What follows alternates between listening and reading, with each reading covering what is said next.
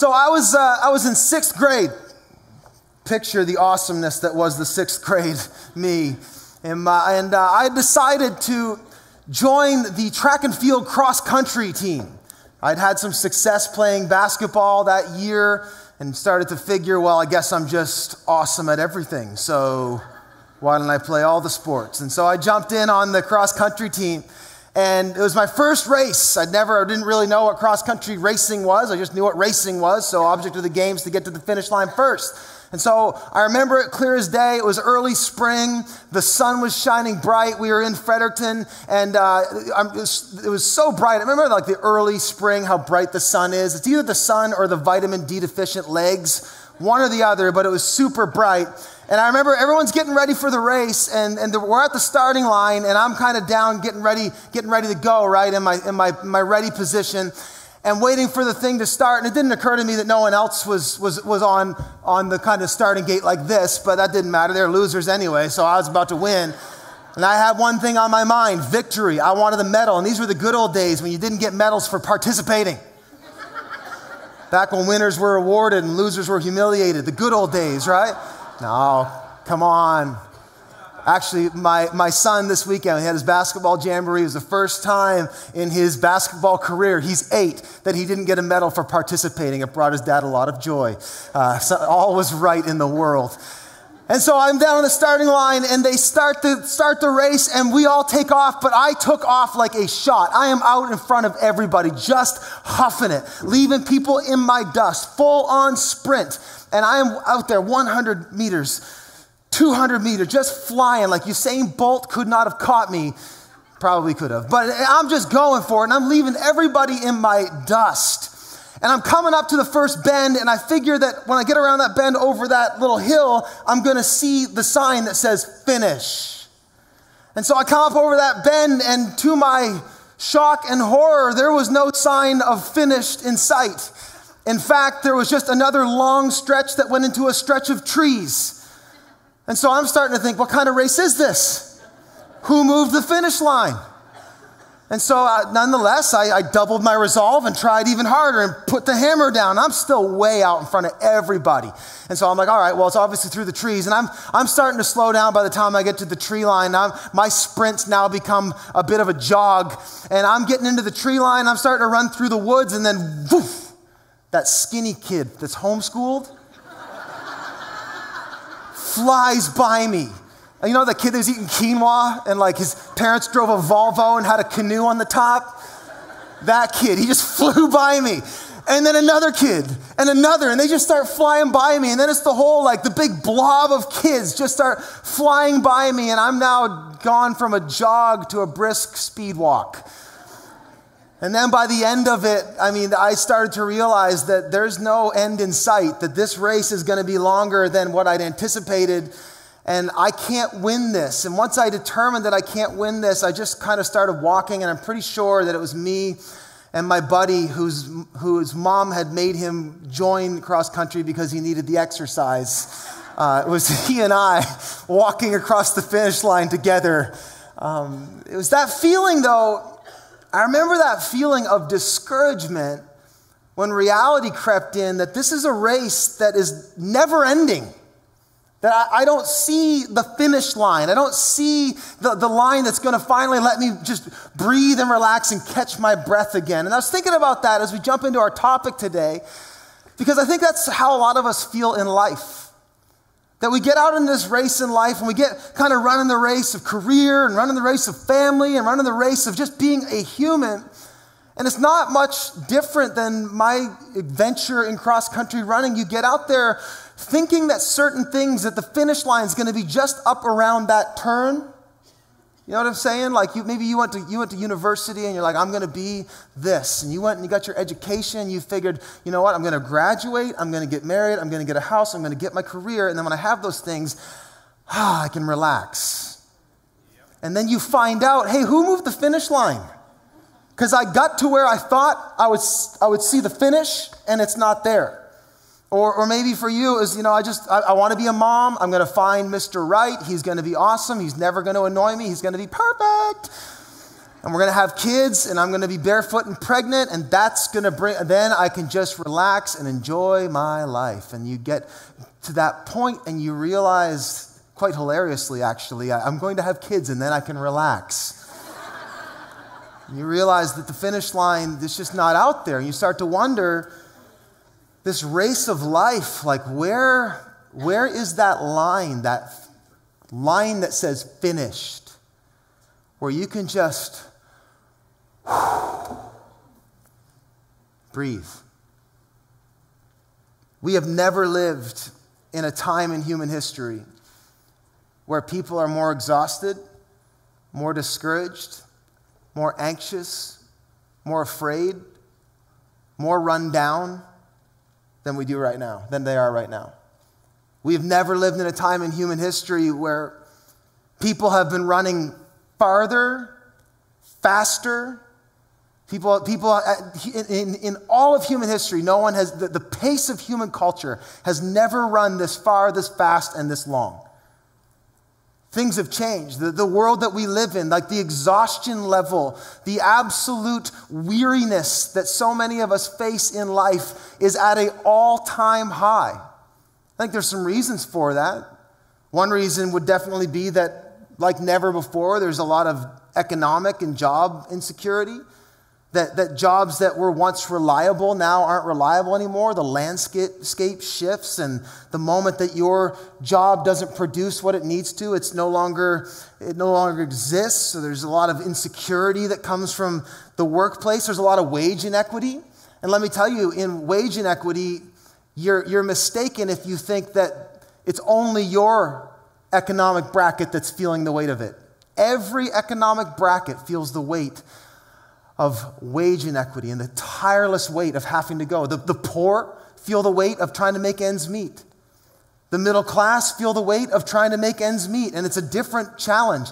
And you know what? The people who are paid the most, and the people, other than people who inherited great pots of money, and that's a very few people, the people that, that most average folks like me look at and say, oh, you've got it easy. You misunderstand. The people who are at the top have to work such an unfathomable pace to maintain their place there. It's crushing wherever you are. We now live in a time where there's a 24 hour workday. Used to be that the sun would go down and you'd be done your work for the day. Now, it doesn't matter when the sun's up or down. We are on a 24 hour news cycle, a 24 hour work cycle. Many of us have international jobs that we actually do business with people in other parts, other time zones. You can take your work wherever you go, it never leaves your side. It's actually like attached to your butt. You can never turn it off. 24 hour news cycle. And there's been a massive shift in values. It used to be that people would find their ultimate self worth and satisfaction in social roles, in the family. They'd find it in their family relationships and their, and their role in community. But now, now our satisfaction is actually more heavily attached to your vocation and your accomplishments. That if I accomplish this and I do this, then I will be something. We never have seen a time like this in human history. And I think because of that, we are seeing more people exhausted and burned out. Just the raw fatigue. I mean, I was with a family member this week who's experienced burnout, someone I never thought would. People are burning out left and right. Anxiety is sky high. That feeling that comes from a loss of margin, depression, despair, the loss of hope, that feeling like I had when I was out there running and at some point just thinking, I can't win this race. That's what despair is. It's the loss of hope. The Bible says that hope deferred makes the heart sick. And then we live in a time where people more than ever are taking their own lives. What's that? That's the decision that says maybe the only place I'm going to find a finish line and the only time I can catch my breath is if I lose my last. That's where that thinking, that line of thinking comes from. So here's the question I want to ask today Where do we go with our weariness? Where do we find rest? Where's the finish line? Because if, if you, maybe you haven't lived long enough to find a few mile markers that you thought were going to be the finish line? Anybody? That's the hardest part, isn't it? The hardest part of, of my life hasn't necessarily been my failures, it's been my successes that I thought would do more for me than they did. Is that too raw? We're continuing in Mark's gospel. I've been really enjoying this because it's caused me as we just go page by page and, and, story by story, as Mark tells us the good news about Jesus, it's caused me to preach on things and to pick passages to preach from that I just wouldn't normally pick, and today is no different. Today, we, we hit this topic of finding rest, and Mark puts it here right kind of at the climax of where Jesus is beginning to kind of establish who he is, what he came to do, and what it's going to mean to follow him, what he really is inviting us to. And last week, if you were with us, we looked at how, he, how it's going to kind of shape your lives. And now we're kind of getting to this central message, and it, and it happens around this holy day called the Sabbath. If you have a Bible, open it to Mark chapter 2. This is going to be a great message for you to follow along and take notes. Open your Bible, mark in it, mark in Mark. Yeah? Oh! Just seeing if you're paying attention. A little zinger there. Mark in Mark. Some of you are like, aha, I got it. Verse 23. It says this. Here's the story, and then we'll, we'll, we'll, we'll look into it. We're going to do a little Bible. Is that okay? A little Bible study today? I'm not going to stand on my head today. I'm going to just show you what this says, and I think you're going to find it refreshing. It says, One Sabbath day, as Jesus was walking through some grain fields, his disciples began breaking off heads of grain to eat. But the Pharisees said to Jesus, Look, why are they breaking the law by harvesting grain on the Sabbath? Jesus said to them, Have you ever read the scriptures that what David did when his companions were hungry? He went into the house of God during the days of Abiathar, the high priest, and he broke the law by eating sacred loaves, eating the sacred loaves of bread that only the priests are allowed to eat. He also gave some to his companions. Then Jesus said to them, The Sabbath was made to meet the needs of people, not people to meet the requirements of the Sabbath. Now let's pause there. We're going to keep reading in a minute, but let's just kind of, before we go any farther, let's just get into what Jesus is saying and what's going on here. Why are the, the Pharisees freaking out? Why are they criticizing Jesus and his disciples? Well, Mark tells us that Jesus and his disciples are walking through a grain field, and as they were walking through, the disciples were grabbing pieces of grain and they were, they were actually eating it as they were going. Now, why is this a problem? Like, what's their issue? Well, for a good law abiding Jew, they actually not only had the Torah, which gave the Ten Commandments and the law that God prescribed, but on top of the Torah, the Pharisees, scribes, and scribes and teachers of the law put commentary on what it might mean when God says in, in, the, in the fifth commandment, observe the Sabbath and keep it holy. They kind of colored in the lines and said, here's what it means to observe the Sabbath it means you cannot work. And then they didn't just go there, but they define what it means to not work and to work. And they actually had 39 different categories of work. Hardcore, right? 39 different categories. And one of those categories was reaping.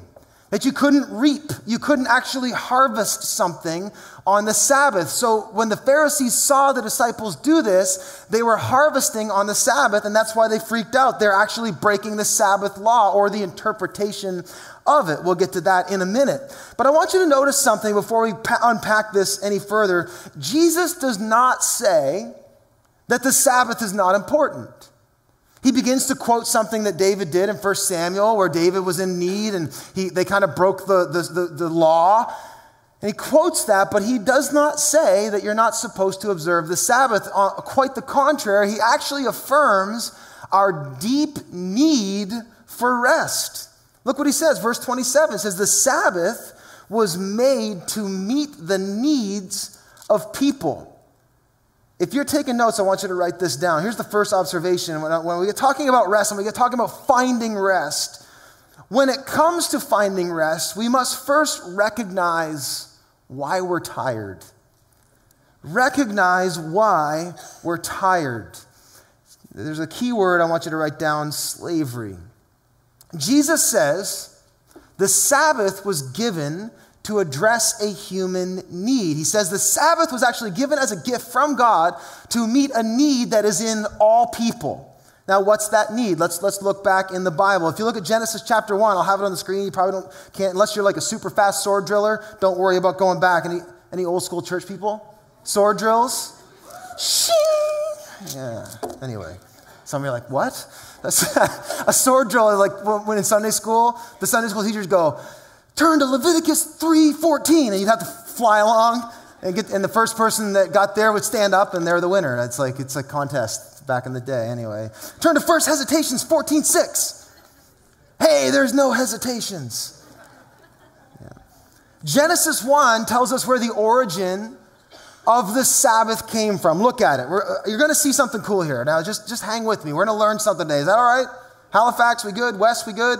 All right, look at this. Genesis 1, verse 31. This is at the end of the creation account. Now, if you're familiar with it at time, over and over it says God made this, and then he saw that he had made, and he called it very good. And over and over and over again, you see this. We come to the end, and it's on the sixth day. Look at this. It says, Then God looked over all he had made, and he saw that it was very good. And evening passed and morning came, marking the sixth day. And on the seventh day, God had finished his work of creation. So he rested from all his work. Maybe underline that or circle that. And God blessed the seventh day and declared it holy because it was the day when he rested from all his work of creation. Now, let's just pause there for a second. Why was God resting? Was God tired? No, we just read, Have you not heard? He is the everlasting God. He does not grow tired or weary. So on day six, at the end of the sixth day of creation, God was not like, Whoo, I need a shower and I need to watch some suits and I need to just kick back and relax. Like, that's not what, what this is getting at. God was not tired. So, why did God rest? Because he was done because there was absolutely nothing else to be done. He was truly and completely finished. I am done what I set out to do. There is nothing else to add or delete. It is perfect. And, I, and he rested. And he called it very good. It is finished, very good. And then he rested. And then the seventh day becomes this picture of the rest of God. And we were created, listen to this, that creation rolled out from the seventh day. So, so get this the human experience began from a place of rest. When Adam and Eve were created, they did not wake up feeling like, oh, I gotta get to work, gotta get to work, gotta get to work. I'm late, I'm late, I'm late. That, that didn't happen. Was there work?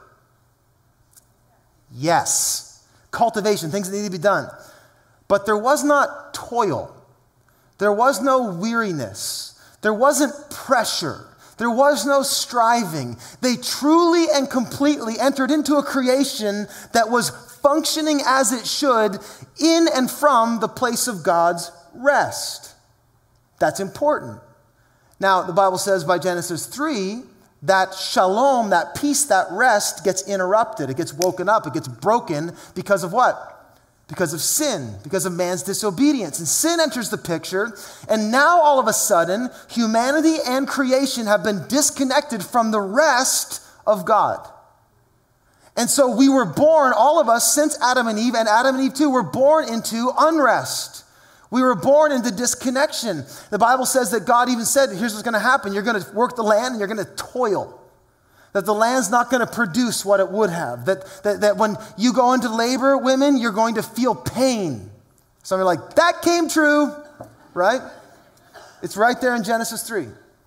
That, that, that the, the work that we were designed to do now has this toil with it because of our disconnection with God, which causes weariness. And so you and I are all born with this disconnection now, but those same capacities inside of us, that desire for God's rest, the, the purpose of knowing Him, the glory of God's presence, that's still all inside of us, and yet we are disconnected from it. And so God begins this saving mission. It begins in Genesis chapter 3 and it rolls all the way to its climax in Jesus, but beginning with the people of Israel. Am I teaching too much? You staying with me?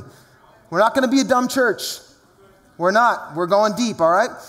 So the people of Israel became God's plan to restore and save the whole earth. And God gave this people directions on what it looks like if you're going to be my people. And he gave the Ten Commandments. The Ten Commandments are directives. They're not, yes, it's a law, but it's more than that. It's like a, it's like a user's guide. Like these if you are God's people, this is who you'll be. This is how you're designed to operate. And one of those commandments was the fifth commandment, the commandment to keep the Sabbath. Look at it, Exodus chapter 20. It says, Remember the Sabbath and keep it holy. You have six days each week for your ordinary work, but the seventh day is the Sabbath day of rest dedicated to the Lord your God. On that day, no one in your household may do any work. For in six days the Lord made the heavens and the earth and the sea and everything in them, but on the seventh day he rested. That is why the Lord blessed the Sabbath day and set it apart as holy. So the Jews, they viewed the Sabbath. One, one author, a guy named Abraham Joshua Heschel, I read a great book on Sabbath. And he says that the that Jews actually used to kind of see the Sabbath as their temple in time. That the temple was the place on earth they went, but the Sabbath was that day in time that they engaged with God. It was the place of reconnection. That's what the Sabbath day it was seen as a gift. It was seen as reconnection with us and God. It's that day every week, like a rhythm, inhaling the breath of God. That's what the Sabbath was meant to be for the children of Israel. Sabbath invites us to enter God's rest. That's what the Sabbath does. And it pushes against our tendency to become slaves it pushes against our tendency to become slaves. Look at Deuteronomy 5, one more, one more scripture. Are you with me? We're learning stuff? All right, it's fun. Learning stuff is fun. It is. Deuteronomy 5. Look, remember that you were a slave. He's talking to the children of Israel. Remember, we just prayed about God bringing the, kid, the children of Israel out of Egypt, splitting the sea, and bringing them. Look at this. Remember, you were a slave, past tense, in the land of Egypt, and that the Lord your God brought you out of there with a mighty hand and an outstretched arm. That is why, that is why, that is why the Lord has commanded you to keep the Sabbath. Why? To remember I'm not a slave. Whoa. Why, why, why does, what does slavery have to do with rest? A slave does not get to decide, I'm done. A slave does not get to decide, that's good. A slave every single day has to get up and keep going and keep going with no promise or perspective of relief, of relief. The end is not near. There is no finish line for a slave. And the Sabbath was a day of the week that God wanted his people to deliberately put down their work and rest in him. It pushed back against the weariness that his people felt when you get in this rhythm of slavery. Now, I know this is just for the Israelites, and none of us would know anything about that. How are we slaves? A bunch of ways. Some of us are slaves to this idea of provision. Well, if I can just if I can just fund my retirement and build that house, then then I can relax. Yeah? Once I get that job, and then I'm going to be done that job, and I'm going to move on to this job. And that job is going to provide for me and allow me to be able to do what I really want. Slave. Some of us are slaves to protection. You're, you're slave not necessarily to, to, to accumulating wealth or, or getting things just so, but you are trying to control your circumstances. You're a slave to insulate your life. And a lot of us, Here's, here's my tendency we're slaves to prove ourselves. You're a slave to approval. It's not only that I want to hear that I'm done, I want to hear you say, That was awesome. You are great. We become slaves to validation. It's like Rocky. Rocky 1. Everybody, come on, people. Rocky, one of the greats. Rocky 1, arguably as good as Rocky 4. Anyway, Rocky 1, like he, you know, there's that scene where Stallone is like walking around the night before the big fight with Creed, and then he has this slow walk out of the empty stadium where he's going to fight Apollo Creed, and he comes back to his little, little apartment with Adrian, and Adrian's sleeping, he crawls in with Adrian, he's laying there, and Adrian wakes up realizing that he's just laying there looking off into nothing. She's like, what's wrong? And he goes, I can't, I can't, I can't win, Adrian. That's my best, my best Oh. hey. And she, and she goes, what? She's like, I can't beat him. And he goes, but if I can go the distance, oh, I'll know I'm not just a bum from the street, right? It's that slavery, though. That's what that is. It's that slavery to, to, to prove something. I, I just have to go the distance, then I'll know. But here's the problem the problem is you, you do that thing that you thought would satisfy it, and then the next day you have to get up and that slave master's there again. Rocky 1 was not the end of the story. In fact, there was five of them. Actually, no, I think it's like 10 of them now. Stallone's still going. Like it's it never ends. Eh, eh, you ever, ever found that? Like the thing that you thought was going to be, that's the, I've arrived. There it is, finish line, I'm good. I can relax. We think it's coming and it never comes. That's that slavery. And Jesus is saying, You need a Sabbath. You need that Sabbath. You need to realize the deep need of your soul that, that if you left to yourself, you are going to become enslaved to satisfy the longing and need inside of your soul that was meant for God to satisfy. That hunger for glory, that hunger for validation, that hunger for proximity and connection to the Most High God, that, that hunger for safety, that hunger for righteousness, you are going to become a slave to all the wrong things that can never, ever, ever relieve you. And Jesus says the Sabbath was given to meet the needs of people, that God actually gave it as a gift. Look at verse 27. Then Jesus said to them, The Sabbath was made to meet the needs of people and not people to meet the requirements of the Sabbath. Now, Jesus is exposing two errors here. Error number one, which I would expect, unless I have a Pharisee somewhere in the crowd, any, any scribes here with us today, most of us are probably on the line of error where we don't take Sabbath. We don't set apart a day where we remind ourselves, I am not a slave. That's error number one. And Jesus says, You need, you need this. Error number two is to view the Sabbath through a lens of religion. It becomes just another form of slavery. This is what he was exposing in, this, in the Pharisees, saying, Look, you, uh, you have gone over this thing that God gave as a gift, and now you're calling us to serve it when that was meant to serve us. That's what Jesus was saying here. He's saying, Don't get it twisted. Jesus affirms our need. Now let's keep going. I'm, I'm going to show a couple, couple more things. Look at verse, verse 27. So Jesus says the Sabbath was made to meet the needs of people, not people to meet the requirements of the Sabbath. Don't get it twisted. Verse 28, and we'll come back to this in a minute. So the Son of Man is Lord even over the Sabbath. Verse 1 in chapter 3. Now Jesus went into the synagogue again and noticed a man with a deformed hand. Since it was the Sabbath, Jesus' enemies watched him closely. That's that Sabbath breaker. They're watching him. Watch the swagger in Jesus right now. I love Jesus on so many levels. Swag. Watch this.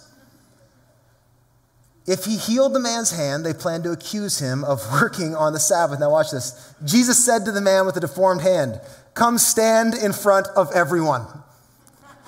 Right here. Everybody, hey, hey, Hey, watch. Then he said, and he turned to his critics and he said this Does the law permit good deeds on the Sabbath, or is it a day for doing evil? Is this a day to save life or to destroy it? But they wouldn't answer him. Yeah, busted. He looked around at them angrily and was deeply saddened by their hard hearts. And then he said to the man, Hold out your hand. So the man held out his hand and it was restored. It's a picture of what the Sabbath is supposed to do. The Sabbath was meant to be a tool of restoration. God gave his people the Sabbath to help us restore, to take what was withered and breathe life into it. That's what he's getting at. The Sabbath was meant for life, not for death. The Sabbath was meant to expand, not restrict. If you're writing notes, write this down. When it comes to finding rest, we must, number two, utilize the tool. Utilize the tool that is the Sabbath. The Sabbath is a tool that God has given you and I to actually help us connect into that which can restore us. So, a couple things. I just want to give some real practical stuff before we're done today. Because I don't want to send you out of here thinking, well, what, how do I do that? How do I actually take Sabbath? Now, Sabbath, again, for those of you who are still fuzzy on it, it's taking a day a week and setting it apart for God. God says, set aside the seventh day for me. And now we believe that Jesus has, anyway, I don't have time to get into that, but we, we take one day a week, take one day a week. Now, a couple things I want you to, I want you to understand about taking the Sabbath. First, let me, let me just write this down here.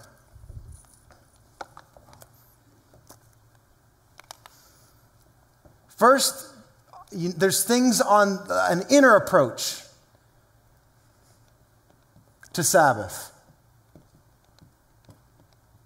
What you need to think of, what you need to know, realizations, realize.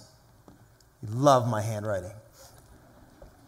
First thing, every, one day a week, to pull back and to stop and to, to just to remind yourself I am not a slave. I have the power to say no. I have the power to say, that's good. I'm finished for today, that I'm done. We need to have a day where we, in our minds, rehearse that truth that I am not a slave. I am not a slave. I am not a slave. Second thing, as far as what we need to rehearse in our minds. And this is an even bigger one, I think. I am not God. You know what the biggest revelation every time I actually, and I'll tell you what, as my wife could attest, a lot of this message is for me. A lot of this is aspirational. But when I do successfully take a day and just don't do work, I'm most beautifully reminded that the universe, don't judge me, the universe does not revolve around this guy. It is such a refreshing revelation once a week to know, you know what? If I wasn't here, the world would just keep going. Everything is not going to implode. Amazing, right? Y'all looking at me like, dude, you are a sociopath. No, there's something about disconnecting that just reminds us okay, okay, okay, yes, I have pressures, I have things I gotta do, deadlines, people depending on me, all that stuff. But in the grand scheme of things, it's a great reminder to just, just you're God. I'm not. It's on you. Inner realizations. Okay, three disciplines, outer realizations. I'm hoping this is going to be helpful. I'm running out of room and time. Fun. Outer. An innie and an outie. Outer approach. oh man. Things that disciplines, like things you do when it comes to plans. Anyway, yeah, you got it.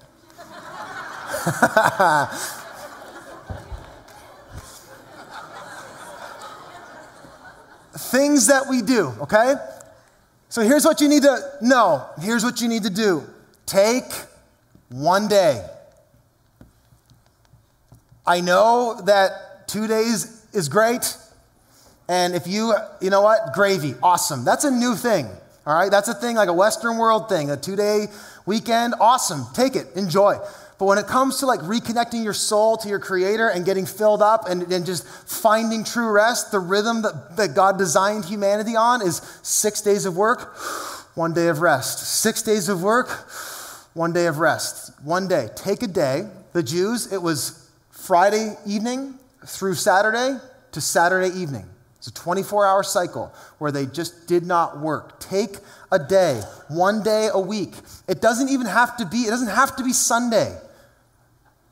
It's not a rest day for me at all. I love it, but take a day. Take a day. For me, it's usually Friday. Usually Friday. I, I, I shut it down. I, I, try to, I try to stay off my text and my email. I just try to, to, to not go there. So take a day. Um, do it holistically. Some granola is like, yes, essential oils and quinoa. No, no, no, no, no, no. What I mean by holistically, there's the purpose of the Sabbath is to bring you to bring you rest. It's to, it's to do and not do in such a way that it causes refreshment to come into your life. The mistake I often make is I kind of only do it with one channel. Maybe I'll binge watch something or I'll go and I'll just do like to a certain point, I'll do like house tasks, which some of you are saying that's work. No, it actually makes me feel better to mow the lawn. It actually brings, it's mindless. It brings me joy. The, the trick to having a good Sabbath is to do it in a multifaceted way. It has to be avocational, not a vocational, avocational what do I mean by that? It can't, it can't be the thing that you do to make bread. Okay? Which, for, for those of us who have a job that is your passion, that's hard. You have to disconnect from your vocation. It has to be contemplative. Uh, I've failed so many times in this way where, where I haven't connected that day purposefully to God. I haven't, I haven't gone back and done this where I've, I've spent time, intentional time with the Lord. You don't have to spend the whole day on your face. I grew up in like the holiness movement where people, you couldn't do anything Sunday afternoon. Couldn't ride my bike, couldn't, couldn't watch TV. It was the worst. Terrible. That sucked the life out of me. It did not bring life. Okay, there's a balance though. You can't, you can't do the thing that, you're, that you do all week long. It's going to be avocational, it's going to be contemplative, and then mix up activity and inactivity, rest. The purpose is to do things that fill your cup. For me, I love to fish. I love to golf. I love to mow my lawn. I love to hang out with my kids. It's that stuff. It's whatever you can do that says work can wait. That's the point. One more thing. Uh, and this one is for me and for probably the rest of you be accountable. Uh, there are seasons where it's just not going to work. And there are seasons, and I think God sets us free from religion where we have to, like, no, I can't lift a finger on the Sabbath. No, no. There are seasons, sometimes you, there, are, there are weeks where I work seven days and I didn't get a break. And sometimes there are seasons where it gets a little crazy. And you know what? It's okay if it's a season, it's not okay if it's a pattern. And if it's something that happens every single week. And so you need someone in your life that actually can look at you and say, You said it was going to be two weeks. A lot of, a lot of wives going like this right now.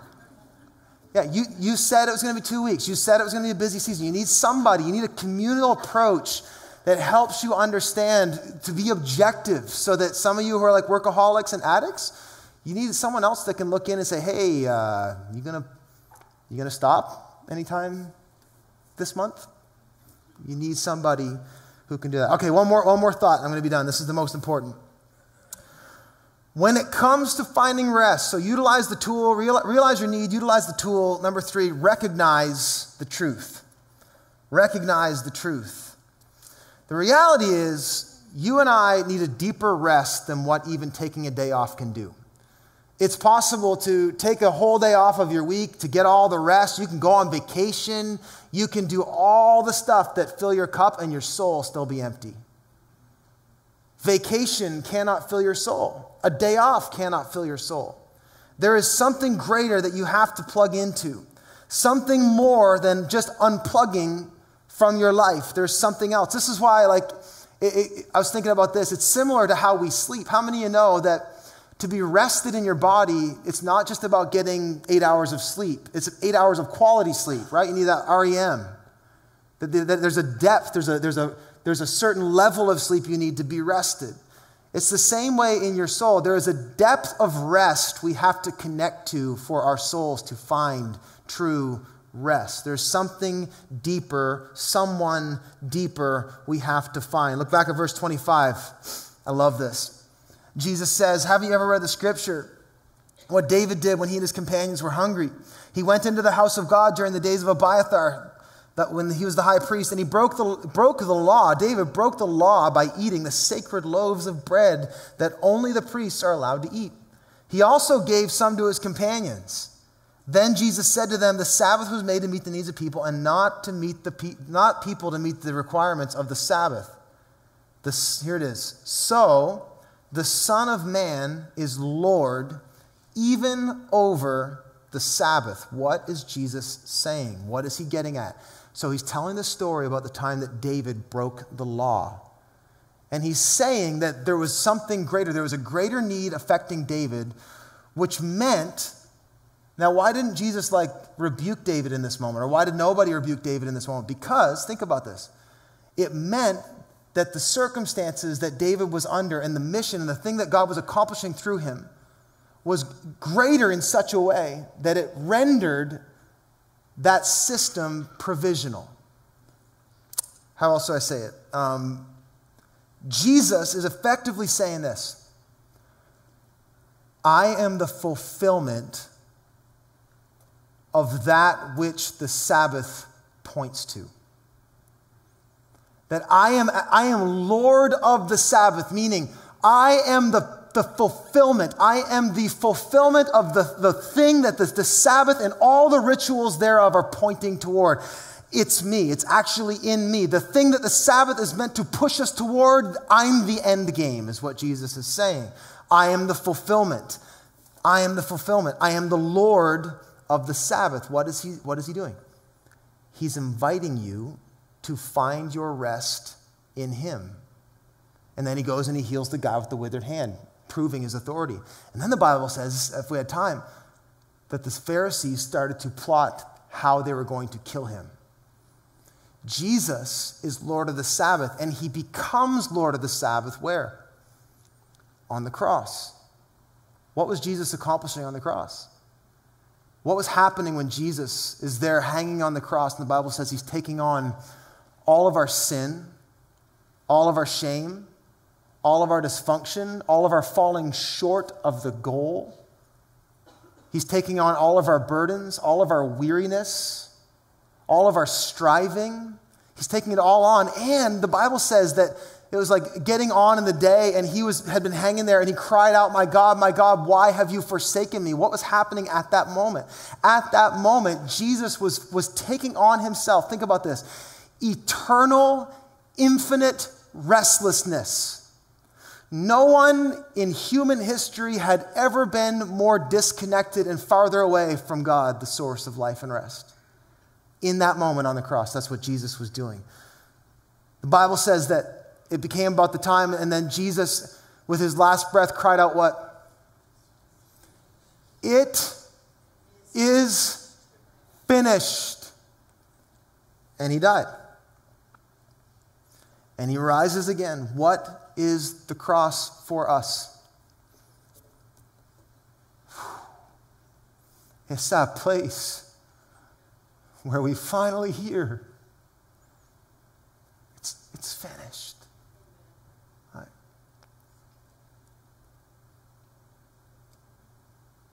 This is the finish line. This is the spot. It's that place. That's it's the place where Jesus cries out, It is finished. And then here's, here's the crazy thing about the gospel. The Bible says in 2 Corinthians 5, it says that, that God made him who knew no sin, Jesus, to be sin. He placed all of our sinfulness, all of our shortcomings on him, so that we might become what? The righteousness of God. What does that mean? When Jesus cried, It is finished he, he took on our sin and he placed on his righteousness on us. So, so watch this. When Jesus cries, It is finished, that means that my sin is finished, that my shame is finished, that my shortcomings is finished, that my worry can be finished, that my striving can be finished. And in that moment, when I stand in Christ, guess what?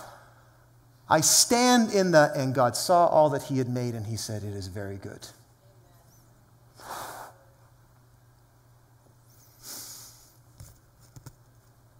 Do you know what happens to your soul when it, when it, when it really hears it is finished and God sees all that He has made? He sees him and He sees her and He says, It's very good. That's what Jesus was doing. When you put your faith in Jesus, the gospel is us stepping into the rest of God. You're literally stepping into that place where Jesus looks upon that creation, Brent Ingersoll, and says, It is very good. Relax. Rest. There's nothing else to do here. You imagine Like, just, just, just receive that for a second. Like, those of you who are in Christ right now, who you're a believer, as far as God is concerned, the Almighty, the one who formed you in your mother's womb, decided what color hair and eyes you were going to have, decided the shape of you and, and your talents and your propensities and your shortcomings and your strengths. If you are in Christ, He looks at you and says, There's nothing else we need to do here. That's where the soul finds rest. I think it was St. Augustine who said, The heart, you have made us as thou hast made us for thyself. And our heart is restless until it finds its rest in thee. True rest comes not simply from unplugging from the world, but plugging ourselves into Jesus. That's where real rest comes in. And you can start taking Saturday off from start to finish. If you don't know Jesus, your soul is still a slave.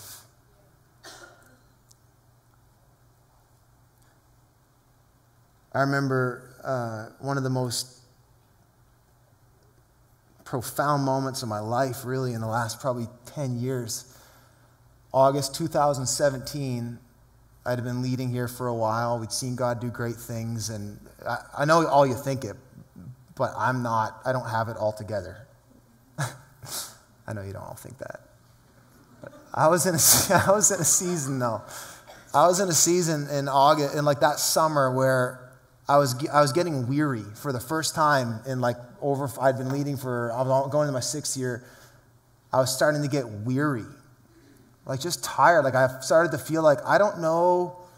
I thought I would feel something different by now. Our church has grown. We're four locations. We're, we're reaching people. God's doing great things. I've got this and this, and this is going right, and that's going great, and all this stuff. And I started to feel weary, though. I was feeling weary for the first time, really, like in my ministry to that degree, like just discouraged.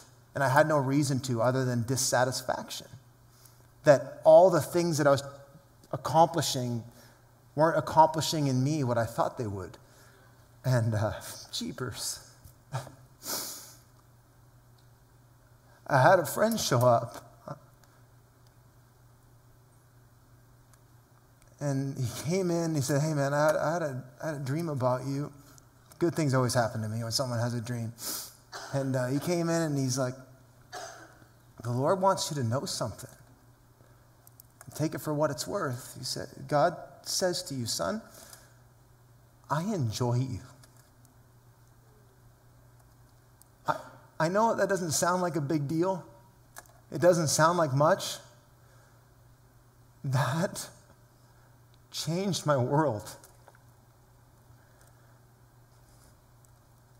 See, my, my, my tendency, because God made me a driver and a worker, and that's a good thing, but if I'm not harnessed into Him, I end up trying to plug in and find validation and find that well done, it's good, it's finished. I try to find that in all the wrong ways, and I'd, I was starting to get discouraged because I wasn't getting that, that validation from things that I thought was going to give it to me. And then in one foul moment, one beautiful moment, God just breaks in and says, It's good.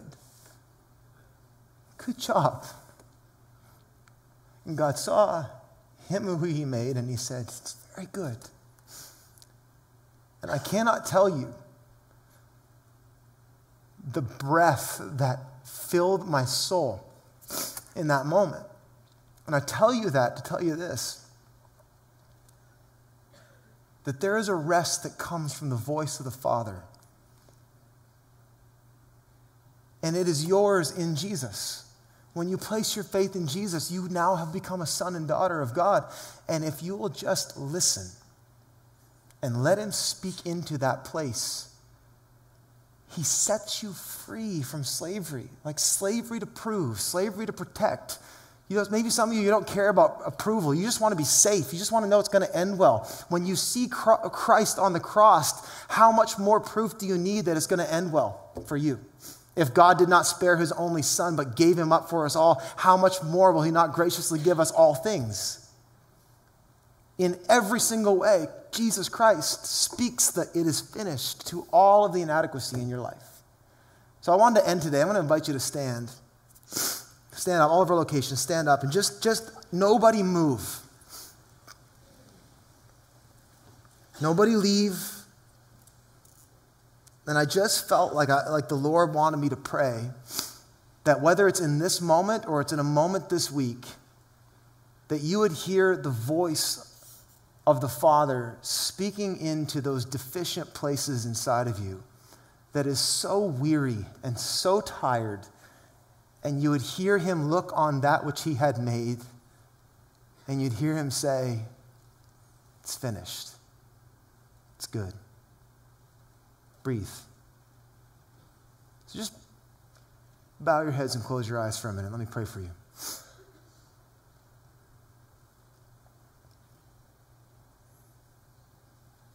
Picture right now, just picture Jesus on the cross. It's three o'clock in the afternoon. Darkness had covered everything, and he's hanging there, beaten and bruised, bleeding out. There's more going on than just the physical thing. In the spirit, all of your sin, all of your shame, all of the perfection that you have not lived up to is right now on him. And hear him cry out over your life It's finished. Your debt is paid. You don't have to work anymore. You don't have to work it off. You don't have to make it right. I've made it right. And now hear the voice of the Father as you stand in that truth. For the one who's worried about provision, and are we going to make ends meet? And can we do it? Hear the voice of God. It is good. I've got you. for the one who's just worried about finding that protection, afraid of the forces in this world that can bring tragedy upon them, hear the voice of Jesus cry out, It is finished. The Bible says in Colossians that he disarmed every ruler and authority, making a spectacle of them on the cross. All the things that you fear, fear him. And hear the voice of the Father. It's good. Relax. If God is for you, who can be against you? And for those of you who are doers and strivers, trying to just make, make something matter of your life, find meaning, look at the cross and hear Jesus cry out, It is finished. And all of the glory of the Son that God said, This is my Son in whom I am well pleased, rests on you. Hear the approval of God the Father and receive it. Breathe it in right now. Father, we receive it today. We thank you for the rest that comes from knowing you through Jesus Christ. And we receive the breath that is the Holy Spirit right now, filling our lungs, filling our souls. Lord, would you raise up a people who work not for rest, but from rest? God, would, would your church, would, would your church, would King's Church in Halifax and King's Church in St. John, would we be known as the people who aren't burning out, who aren't anxious and aren't worried and upset about many things, but we have over and over and over again received the life that comes only from your voice, your word. We thank you for rest, Lord. We thank you for what you accomplished on the cross, Jesus, and we receive that it is good, that well done in Jesus' name. Everybody said,